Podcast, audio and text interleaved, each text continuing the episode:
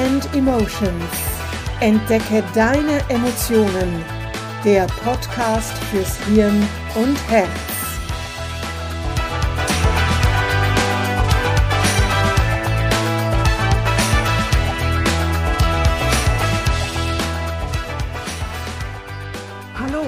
Schön, dass du hier bist in meinem Podcast Mind and Emotions. Entdecke deine Emotionen. Mein Name ist Manuela Mezzetta und ich bin Emotionscoach. Was hat eine Kartoffel mit Emotionen zu tun?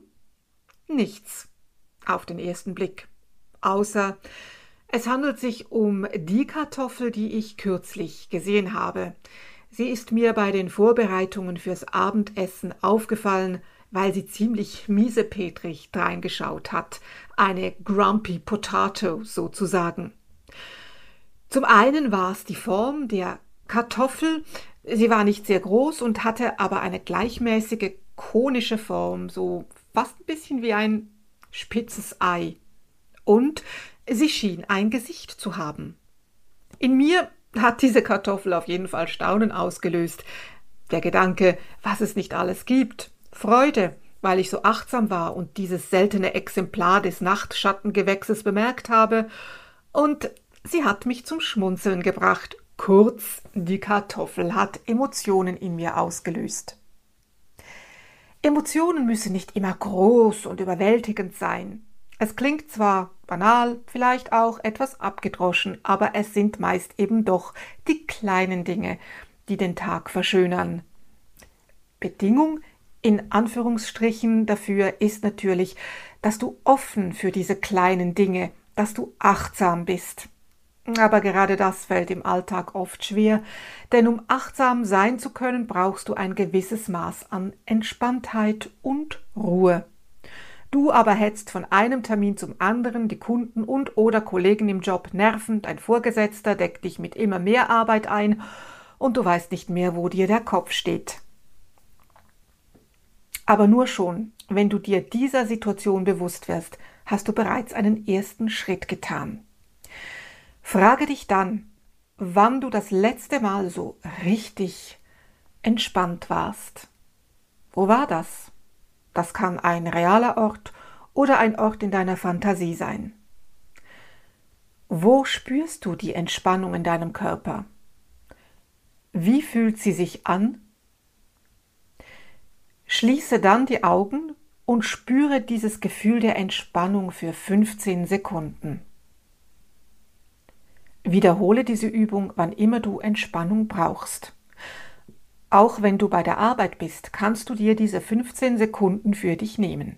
Vielleicht gehst du kurz auf den Gang, wo es weniger hektisch ist, in die Kaffee- oder Teeküche, oder du kombinierst die Übung, naja, eben mit dem Gang aufs stille Örtchen.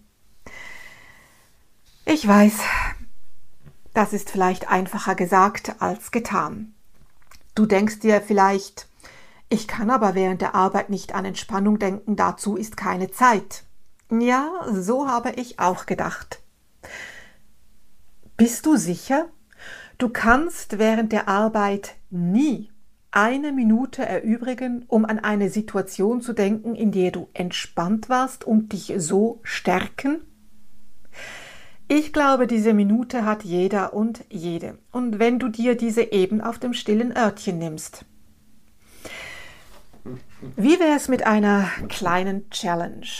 In den nächsten 14 Tagen nimmst du dir bei deiner Arbeit täglich mindestens einmal die Zeit, die Superressource Entspannung zu stärken.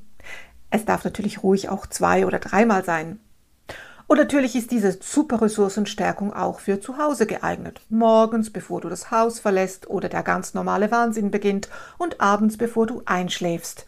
Und ja, die Superressource Entspannung kannst du auch sehr gut stärken, wenn du morgens mit dem öffentlichen Verkehr zur Arbeit fährst. Dann bringen dich vielleicht die vielen Grumpy Potato Gesichter, die man auch unter den Hygienemasken erkennt, ganz entspannt zum Schmunzeln. Wie ich bereits gesagt habe, sind es ja oft auch die kleinen Dinge, die den Tag verschönern oder leichter machen. Es sind aber auch die kleinen Dinge, die sich unbemerkt einschleichen und den Alltag schwerer machen.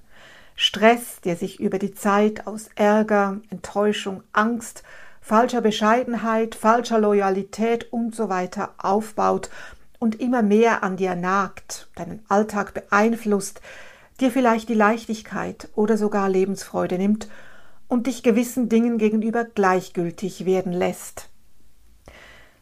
Wenn du feststellst, dass nur schon der Gedanke an deinen Job immer öfter ein Gefühl des Ärgers oder des Angespanntseins in dir weckt, hast du bereits gewonnen.